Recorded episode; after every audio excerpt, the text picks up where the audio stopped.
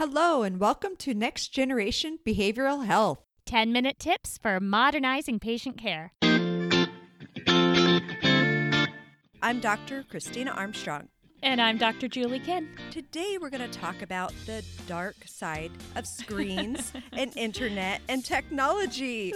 Uh, although in this podcast, we talk about all the benefits of mobile health, we get asked often is there any harm in looking at these screens and accessing internet and social media as often as we see? Our participants at our workshops, for example, always say, Hey, I'm trying to help my service members get away from mm-hmm. playing games on their phone all the time. And now you're telling me I should prescribe them the use of mobile apps.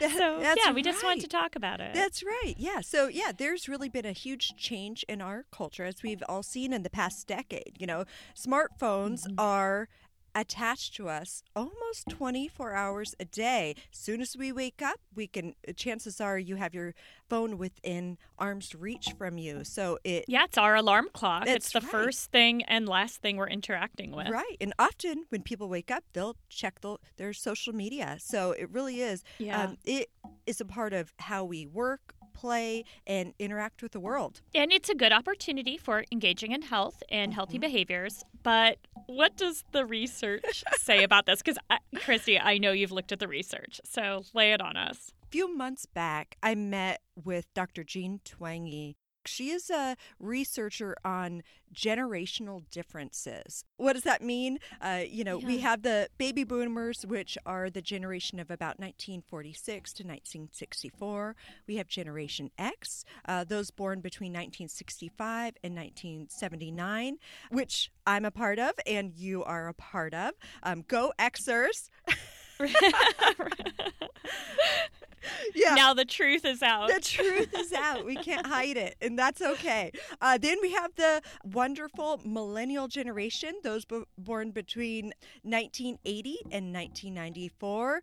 But Dr. Twenge is proposing uh, a, a, name for this new generation. She calls it iGen, and that is those born between 1995 and 2012. So, so that's like iPhone, but iGen. Yes, exactly. Yeah, and so the way she sort of uh, describes this is this is the first generation to spend their entire adolescence with smartphones.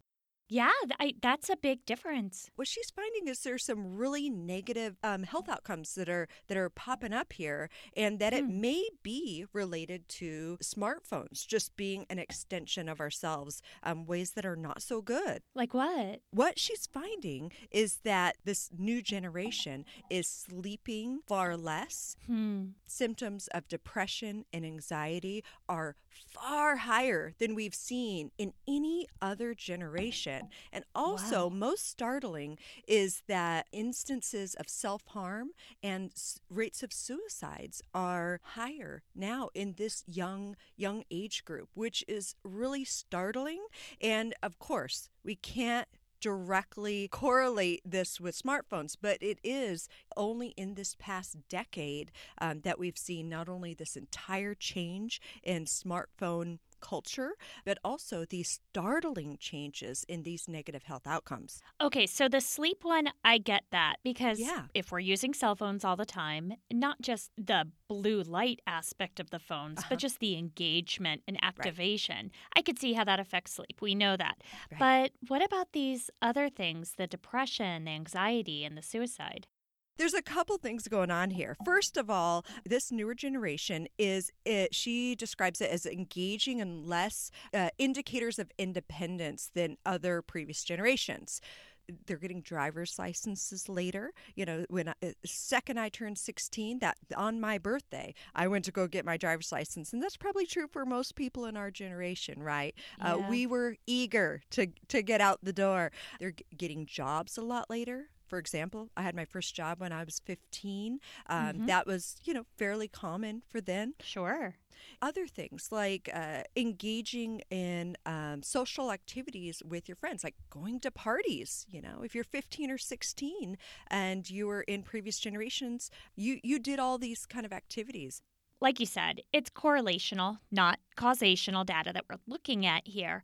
But what do we take away from this? I mean, what's the bottom line from her research? What the new generation is doing, instead of engaging in all these activities of independence, they're engaging in this internet use, smartphone use, social media, texting, chatting, mm-hmm. all of that is filling up so much of their time. And the time we're talking about is just staggering. They're not having any extra time to build all these independent living skills, really. And the long term impact is look, they are just not as happy as they were. Mm. You know, you may feel happy in the moment when you're looking at that screen and on social media, but the research does not bear that out. They're actually more depressed, far more symptoms of depression and loneliness and anxiety. I'm sorry to interrupt you, yeah. but I mean, what strikes me is that the kind of activities we're talking about on screen here, uh-huh. it's not dark web. We're not talking about nefarious right. activities. We're talking about social media use and right. gaming and just the general kinds of activities. That's right. And some,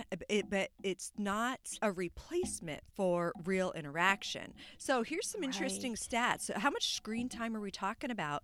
Um, right. So iGen high school seniors spent an average of six hours a day um, on new media. So this is during their quote unquote leisure time. So that means it's taking up all that other time that you know you and I had as seniors doing whatever we did. They're now filling it up with all of this with a screen on their face. And this is really interesting. If we go down to eighth grade, so these are middle schoolers, yeah. they had very similar rates with about five hours a day. How how old are your kids now, Julie?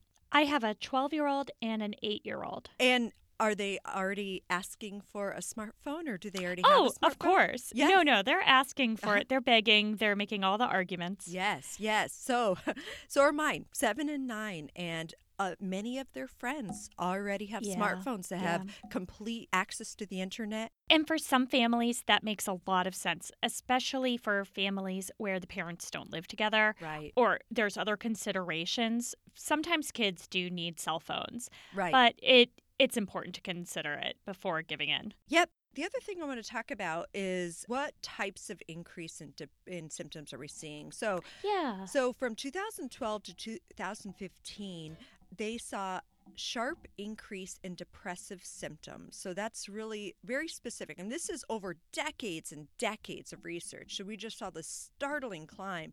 So this increase was most shocking for girls with about 22% in 2012, which is pretty high, but this increased to 32% in 2015. So, and this has increased wow. since then. So, she found um, also increased incidences of self harm and suicide have gone up. So, you know, we've got a serious situation. And I'm yeah. not saying that um, smartphones are bad. Um, no, I mean, we're the first people to prescribe them. Right, right. So, what can we do here? Clearly, this is a problem. Whether or not we can attribute all of the current issue to screen usage, the fact that we're talking about six hours a day here is a major issue. Not that every minute of my day as an adolescent was well spent, mind you. um, I, I think you've given us all a lot of food for thought, and I'm wondering if we can continue this conversation in our next episode and talk about practical solutions, not just for managing our own children, but but especially for our patients right. and our military service members. Many of them are E1s, E2s, E3s. Mm-hmm. They're adolescents still, right? And so I'm guessing a lot of these same factors are going to play out, especially as that iGen moves into active duty status. I mean, a few years from now, that's who our active duty service members are going to be. That's right. That sounds great. So, listeners, stay tuned. Next time, we'll come back with some practical solutions. So, this was the dark side, and next time will be the light side. Is that fair? Yeah, the light side. We'll go to the light side. And, listeners, feel free to send in your questions and suggestions. Our email address is in the show notes. But, of course, you can connect with us on social media. We're at Military Health. Next Generation Behavioral Health podcast is produced by the Defense Health Agency.